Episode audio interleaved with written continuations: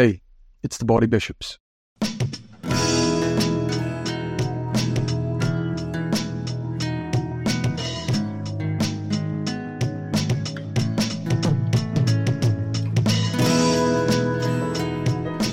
Greetings, Matt. Are we on? We live? We're muted. Oh, I'm good. Still muted? No, I'm good now. Is it? Yeah. Simply. Oh, you're on, man. Yeah. Live on. You're live on Baldy Bishops. Well, yesterday was a great time. I was at the uni speaking. Had a really good time. Really good to chat with those guys and looking at mental health and peace, actually. So I was able to share a bit of my testimony of that, of nervous breakdowns and panic attacks and low depression, but how Christ just brings me through those things and what it means to have to forge new trails of instead of going right where my flesh would normally take me, I forge new trails in the woods of like, and I keep walking that new path of running to Jesus, running to others, until I learn that path really well, and that becomes my automatic. And it was really good chats afterwards, and then I finished at 7:30, and home group started at 7:30, but I was like, takes me 20 minutes to get there. They'll all be making tea. If I drive quickly, I'll be able to get there. Yeah, and you're in it. So I pulled in just as you were opening up Second Thessalonians. I'm really glad I got there. I didn't run there because I'm Mr. Spiritual. Like I was telling the people at the Keele Uni, like the reason I read my Bible and pray and run to the church fellowship is not because I'm spiritual. It's because I need it desperately. Because I'm hungry and thirsty and cold, and I need the heat, the fellowship, you know, the food of his word, the waters of prayer. I need to be fed and pointed to Christ, even as a pastor. So and yeah. Jesus said you're blessed because you're hungry and thirsty as well. Yeah. Yeah, man. So that's a blessed reality. Yeah. So I was an eager, I could have just went home and stuck on TV and waited to Victoria got home, but I was like, man, I need the fellowship. And I was in a dark spot Friday and Saturday, and just reading hymns and praying, singing hymns and my guitar, and reading the Word, reaching out to my brothers in Christ at the church, and that got me through, and I felt a lot better on Sunday, and I've had a really great week. So I'm in a really good place. But Wednesday evening, I wasn't like, I'm in a good place, I don't need this. Mm. I'm like, I'm in a good place, I still really need the fellowship. Yeah. So. Yeah. Yeah, the See Sunday Christianity stuff, man. Like I could not survive in that reality. No. Been there, done that. Talking to Joe yesterday, actually, he was so good to see him there last night. And he was like, you know, I'm just learning. He's only been a Christian for 6 weeks. He's like, and he said this. And he's like, I'm learning that Sunday isn't enough. Like, and he says, I'm reading my Bible. I get home from work, and before bed, I read my Bible. He said, but I'm learning that like being surrounded by Christian people once a week isn't enough. Mm. And I was like, Joe, man, I wish that every Christian understood that. Yeah, man, it's so important. Paramount.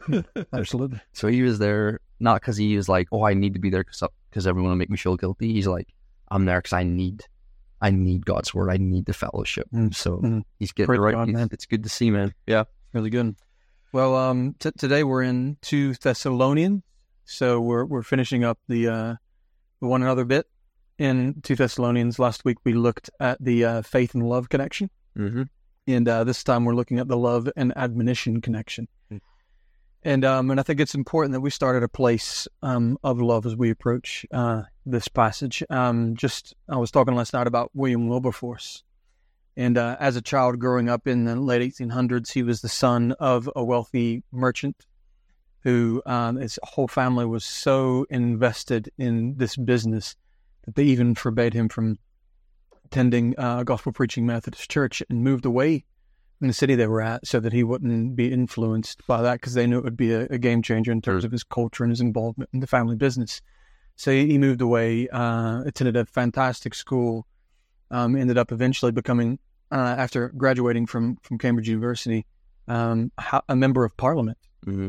A member of the House of Parliament, and became a Christian at that time, actually a committed Christian. And so there were all kinds of different human rights and humanitarian efforts that piqued his interest at that time because he was seeing things differently. The Holy Spirit had come into him, as is the promise, we begin in the Spirit, according to Galatians 3. The Holy Spirit had come in and began to transform him, so he's seeing things differently. Now there's this rule of love. Yep. He's viewing things by the gospel has become more than a philosophy and a theology to him, and he became aware of the slave trade in the West Indies. And, you know, back then, African people were being taken as slaves from their home country and shipped as goods to the West Indies, which was horrendous.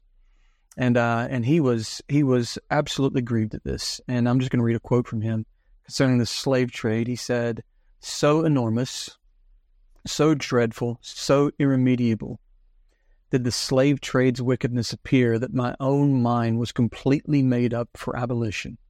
Let the consequences be what they would, I from this time determined I would never rest until I had effected its abolition." So the whole point of that little brief story there is love had compelled Wilberforce to act on behalf of the slaves. Yeah, that's good. The gospel had come into his life and was literally changing him from the inside out. And eventually he did abolish slavery, along with the help of many, many others who were touched by the atrocities. Many of those people were Christians as well. But the point of all that is the Holy Spirit puts gospel love into the hearts of his people and moves them to action. I was listening to, I like listening to the Beautiful Eulogy, and they sometimes just take sermon clips.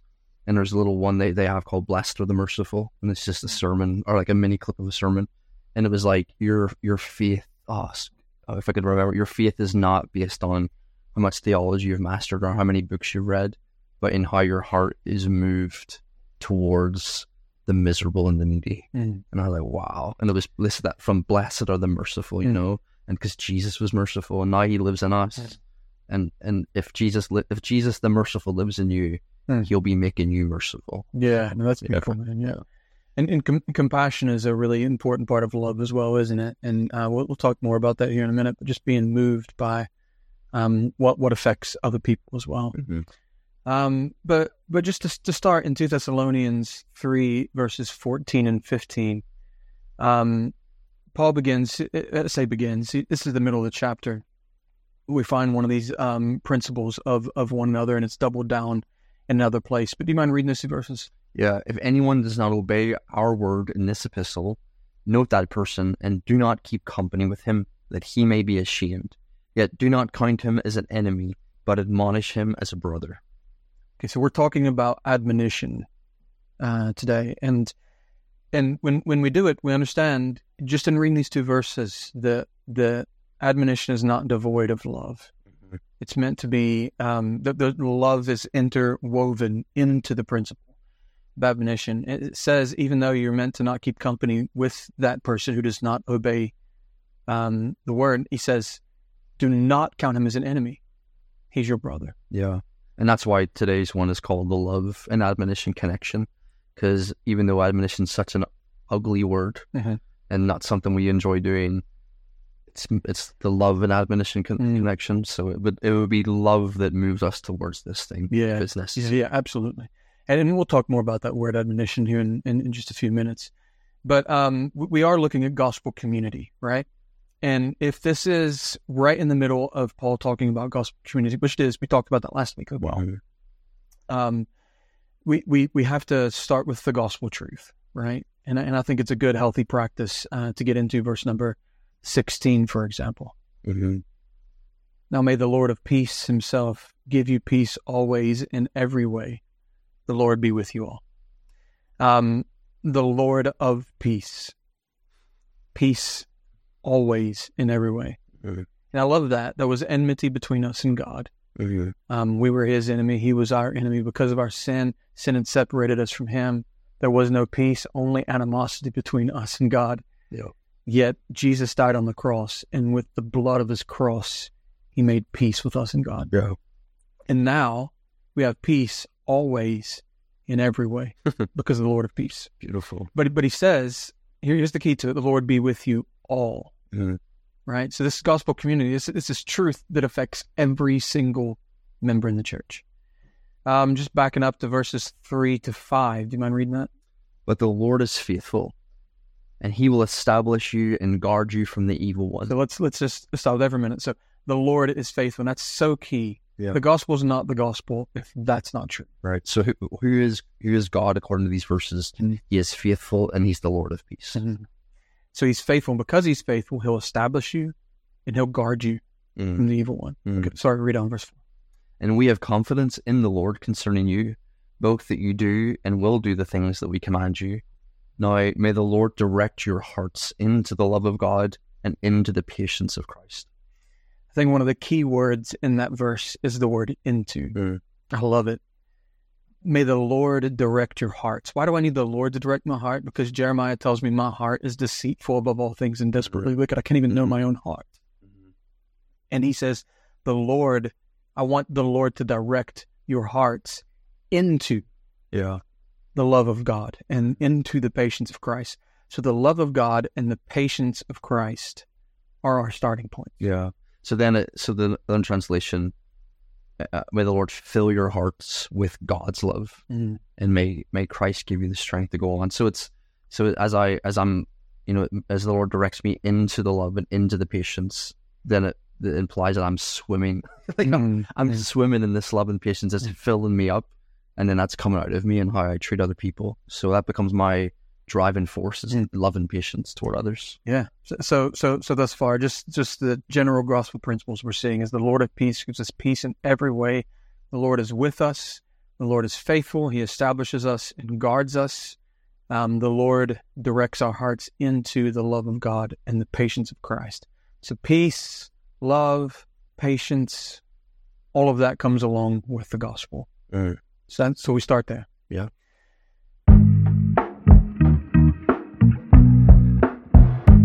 But we see in 2 Thessalonians chapter 3 that there, and this is a big theme of what's going on. There's some correction that Paul has. So there's a problem, and we get a little glimpse of it in verses 6 to 9. It says, "We command you, brethren, in the name of our Lord Jesus Christ, that you withdraw from every brother who walks disorderly and not according to the tradition which he received from us." So the question is, what is the tradition? Now, you taught 1 Thessalonians rather, taught us through that. Yeah.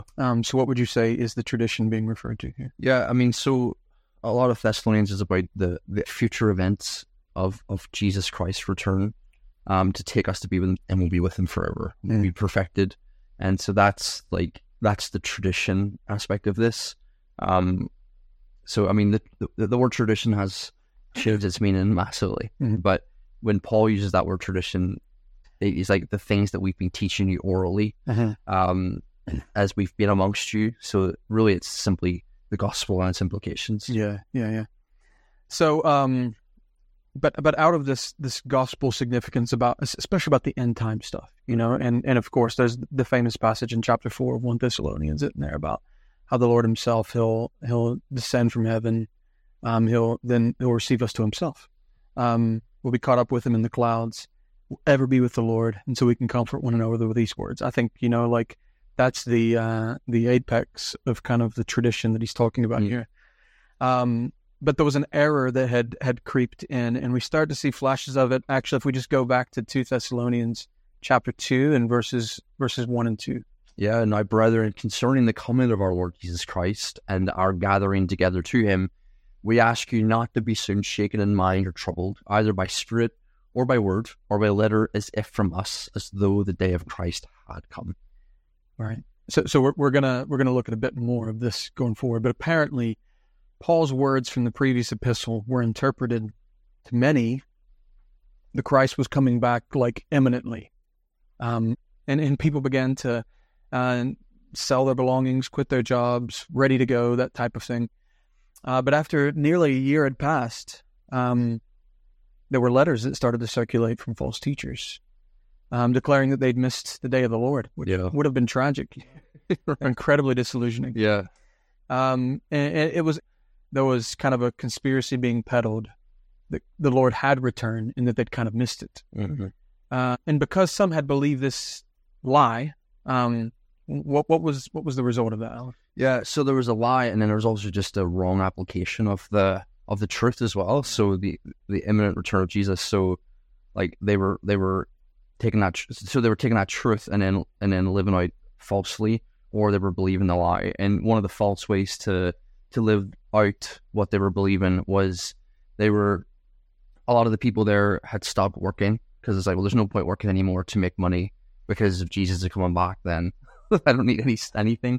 But you're like, oh, that's okay. But it wasn't okay, because they were taking advantage of everyone else in the church family. So it was like, well, they were basically exploiting other people. So you'll feed me, because if you're going to be prepared to keep working and have money, you can feed me, but I'm not going to work.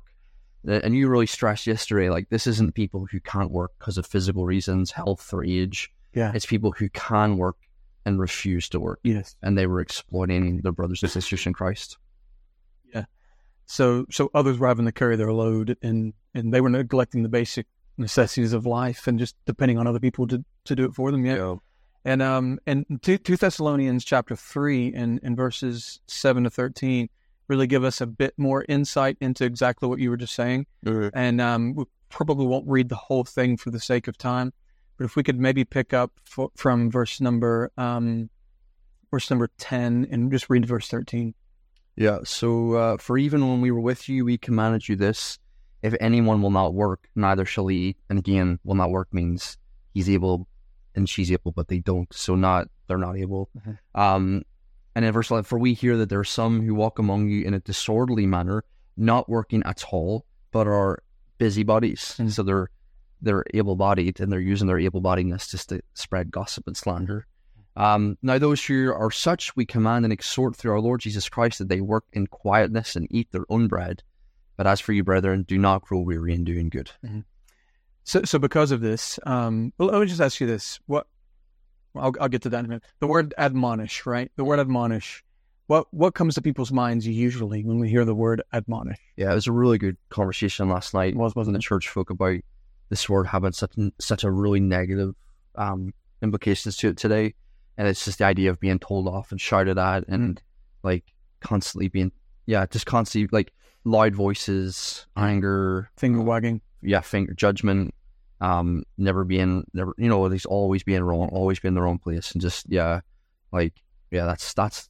sadly what it's come to mean for many people. Mm-hmm. So the actual word itself means to caution or gently reprove. We're talking about the word admonition in the Greek. Mm-hmm. To caution or gently reprove. Now that's the exact opposite of precisely what we're just saying. Mm-hmm. It's not pointing your finger at someone. It's not finger wagging. It's not telling someone off. It's not arguing and debating. Yeah. It's to caution, to very gently reprove someone. Mm-hmm. Okay. Mm-hmm. So the purpose of admonition is to lovingly warn someone. Yeah. Now we gave the example. I gave the example last night.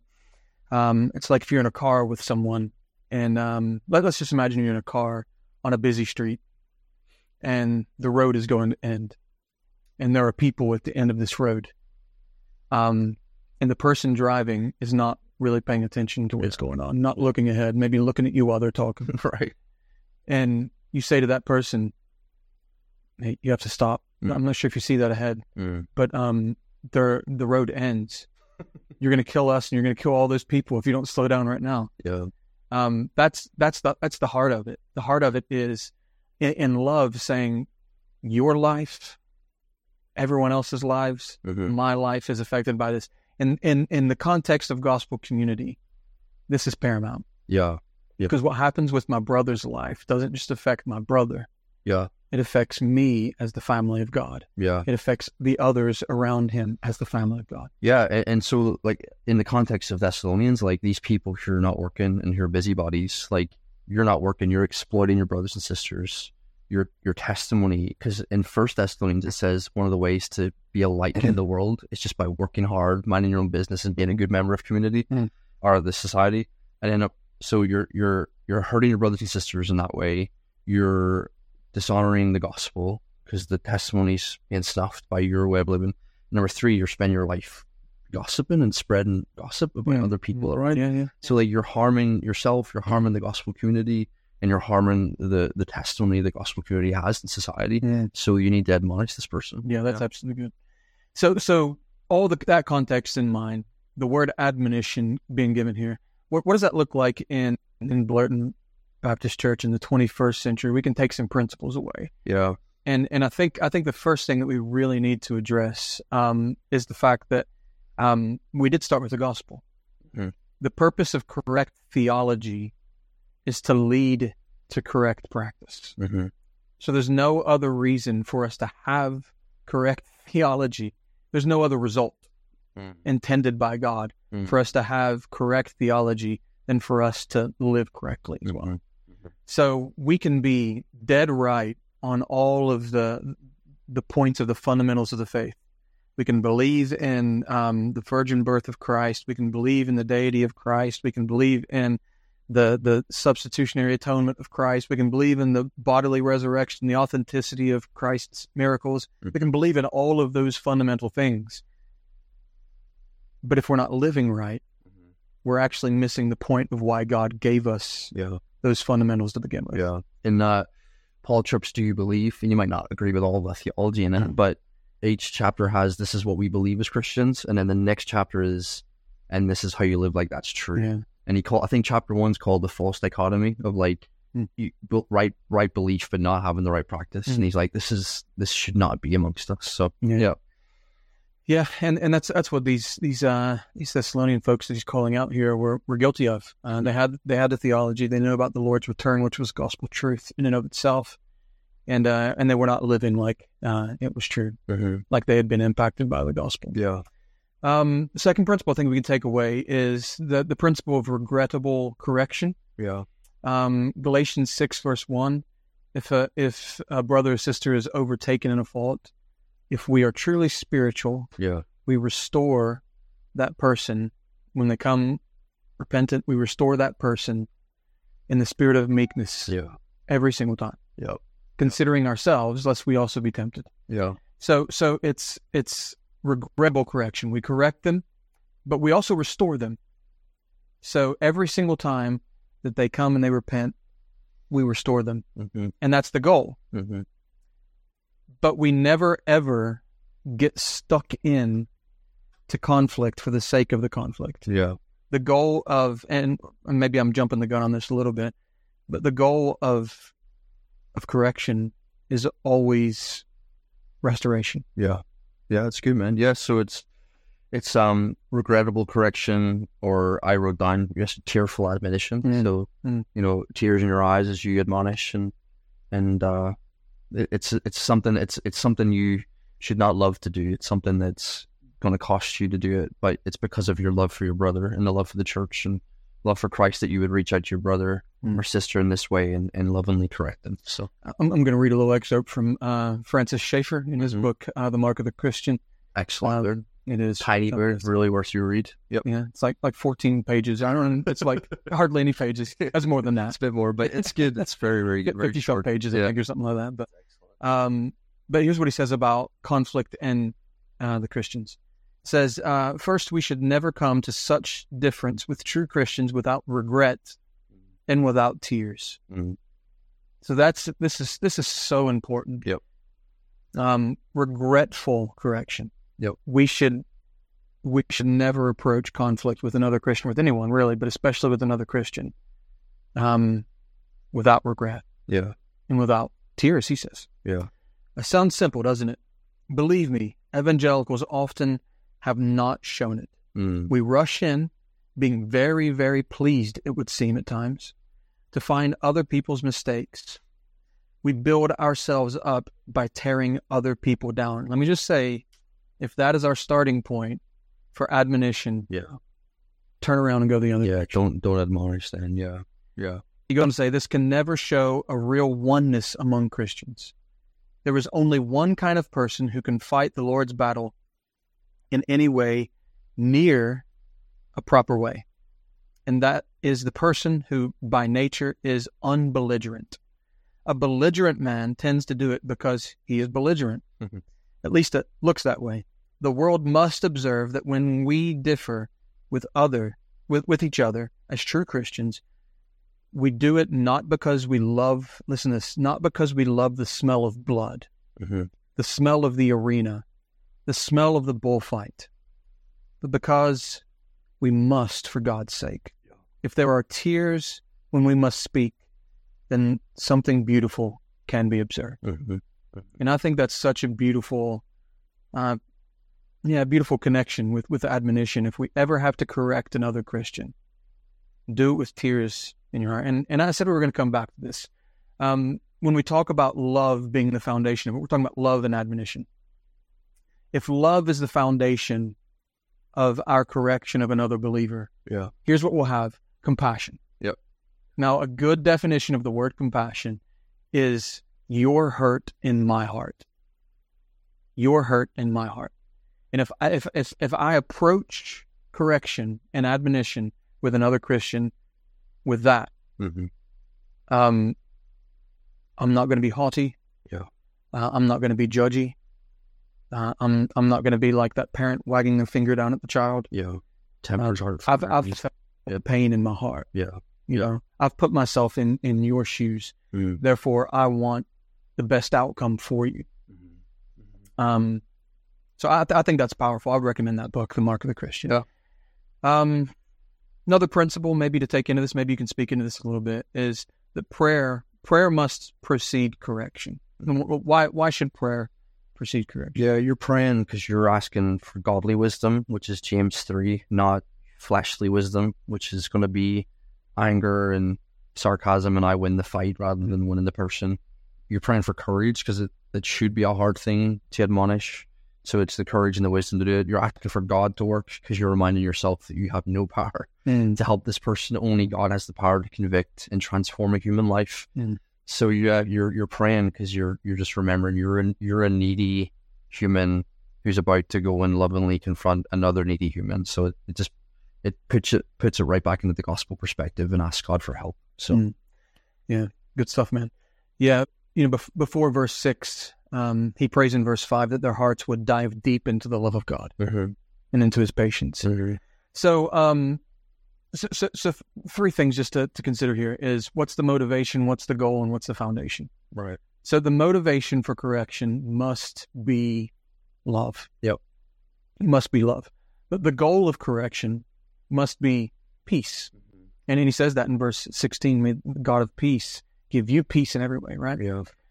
But the foundation for correction is the Lord Himself. Mm-hmm. It says the Lord be with you. Mm-hmm. So because the Lord is with us, because the Holy Spirit indwells us and is trying to produce this love and peace in us, His presence among us makes restoration possible. Yeah. But if His presence is not among us, restoration is impossible. It's just conflict. Yeah. So admonition is an important part of gospel community. Now we talked about this afterward last night, Alan, but whose responsibility is it to do admonition in the church? Yeah, it's one another. It's another one another principle. So it's not Matt and Alan's job as pastors to admonish, and the rest of the church just kind of like comes and tells like, oh, this person needs admonishment, or you know, I've seen this, but I'm not going to deal with it. I'll just let you deal with it. No, you as a child of God who's walking with Jesus, you also have that responsibility to admonish your brother or sister who's walking out of line. That's really good, yeah. And according to the words of Jesus, I think it's powerful. According to the words of Jesus, if all of us, the Church of God collectively, family of God collectively, if all of us are doing this work, church discipline will not be necessary. Wow, you know what I mean? Yeah, man. If we're actually doing this, helping each other along the way, rather than when the big stuff comes, type of thing. Yeah, because the principle from Jesus was, you know, because the question was, do I come to the pastors first before I confront the person? Unless you need advice or prayer, don't come to the pastors first. Yeah, you know, that's between you and your brother or sister. Yeah. And Jesus said, if you go to them and they reject your call to repentance, and go to the pastor and bring the pastors with you. Yeah. So it's something we should all be doing. And it's not nice. Mm-hmm. it's not comfortable to think about doing. Mm-hmm. But you said this when we were preparing for this lesson we study together, don't we? You said, make sure that your church leans the way that the Scripture leans. Mm-hmm. Mm-hmm. And it's not nice to think about. And it's not the comfortable thing. We said that true love doesn't remain silent. Yep. So if you know you could help someone, if you know that you could prevent someone from making a horrible mistake, if you see someone drifting away from the Lord and their fellowship, the loving thing is actually to stop them. Yeah. So there's the balance. So there's admonish as a brother. If you lean too far one direction, you have silence, judgment, bitterness, apathy, and maybe gossip because you talk to everyone else about it rather than them. And then the other side of the extreme is, as soon as they come through the door, I'm going to start screaming, and I have a battle to win and a fight on my hands. And so either way is sinful. Yeah. But what the middle is admonishing someone as a brother, so courageously admonishing, but with the motivation of love and the goal of peace. Mm. And we said last night, like if you're not doing the other one another's that we've looked at so far, because this is like Gospel Community 31 or something, I don't know. But if you're not doing like any of the other ones, please don't do the admonishing one. Because you're going to be doing it for all the wrong reasons. That's right. Yeah. You're not praying for, bearing with, patient with, esteeming, valuing, caring for, all this stuff. Yeah. You're not doing that. Don't admonish. You've really not earned the right to speak into that person's life. You've got to earn it through this. And then the other thing we just spoke about last night was the person being admonished should walk away from that conversation you've just had with them. Yes, challenged. But realizing that they're loved by you, that you've done, like, they shouldn't walk away thinking like, man, that person hates me, or that person was angry. They should walk away thinking, man, that person loves me. Even if they don't follow what you just said, even if they don't accept your admonition, they should walk away believing that you love them. And that should be how we treat these people. So that's really good. I'm just going to return back to the driving illustration for a minute. A hazard ahead, someone's in trouble. About to have a crash. I want to differentiate between what I'm saying and what I'm not. I'm not talking about a side seat driver. Right. I'm not talking about someone who is just pestering the person about every little thing they're doing while driving. You're in second gear, not third gear. Yeah. You broke too quick. You're on your clutch. Like, none of that. That's the opposite of admonition. That's just criticism. Yeah. Unnecessary criticism. Admonition is seeing the warning signs, feeling love in your heart for that person, for yourself, for those around. Yeah. Big difference. Yep. Not a side seat driver, but a lovingly warn, loving caution, warning someone, seeking to spare someone. Yeah. So love in my heart for that person. Yeah. And if the church becomes a place of biblical admonition, then people can come with their brokenness because they know they can come with their mess and their brokenness. They're not covering it all up. They're not doing it in secret, in the dark, not talking to anyone about it. Because it's like, if I'm honest with these people, they're going to lovingly help me through this, rather than they're going to gossip about me. They're going to shout at me. They're going to judge me. They're going to belittle me. They're going to ostracize. It's like, no, they're going to lovingly correct and help me get this right. So, and that's what a church needs to be. Like, when I was talking to that young girl last night, and I just said, like, at Blurton, we're really learning and growing and trying to take the masks off more and more in our church and being real with each other. Yeah. But if you are someone who does the opposite of biblical admonition, then you are actually part of why people keep the masks on. Yeah. Yeah. So that's it. Yeah. Whether it's your gossip and slander and apathy, or your shouting and raising your voice and losing your temper, both of those, you're just helping people keep their masks on. Yeah. But if you're a lovingly gentle, gracious, I just want to help you, I love you so much, then the mask will start coming off each other's lives. Really good, man. Yeah. One other thing that came up in the discussion bit, which I think is really important to highlight actually, is don't jump the gun on admonition. Don't jump in too early. Trust for one that the Holy Spirit's working in that person's life. Yeah. If you see, it's not like when you see someone make a mistake, you're immediately going to go to them and be like, hey, sort yourself out. It's when you see it becoming a pattern, a way of life for them, you can step in. It's almost like, back to the car analogy, if you see something way far off and you just scream, stop, up. Yeah, it's like, what the heck are you doing? Yeah. There's a red light ahead. It's like 3 streets away. There's a necessary and an unnecessary time to warn someone of the disaster ahead. Yeah. But the best analogy that we had last night was one that you gave me beforehand about blind spots. I traded my car in this past week, and I'm driving around a new car that has new blind spots. And I'm constantly, whenever someone's in the car with me, Parker's probably getting tired of it. We're turning out, and I'm like, "Is there anything coming?" And he's like, "No, it's clear, you know." Or hang on, it's because I have new blind spots that weren't there before. And here's the beautiful thing about gospel community. The beautiful thing about gospel community is in a community of gospel believing people who are encouraging and admonishing one another. We're all looking out for one another's blind spots. Yeah. Things that we might not see, things we might not be aware of. We have to be open to admonition. Motivated by love. It's like, so, you know, you and I both have to shave our heads. And the other day I was like, man, have I missed a bit in the back of my head there? And you're like, yeah, you have. But you weren't like, yeah, you have, you flipping idiot. You were like, yeah, you have. And you did it in a way of like, been there.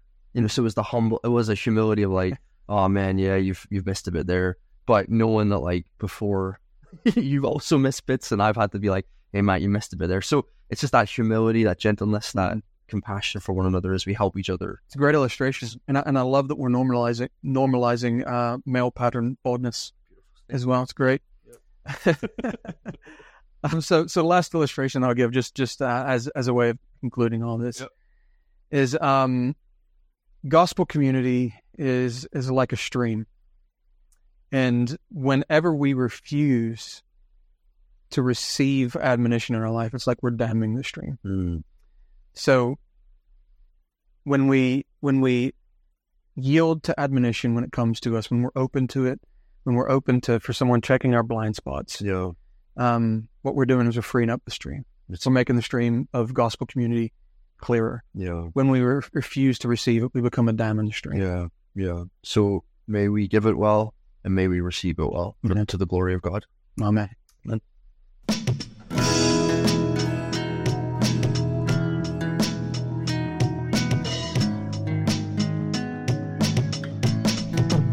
Thanks for listening to the Baldy Bishops podcast. If you wish to get a hold of us, you can contact us at baldybishops@gmail.com, or you can reach out to us on Facebook or Instagram. Hey, do you want to go get that oat cake? That sounds great. Let's go.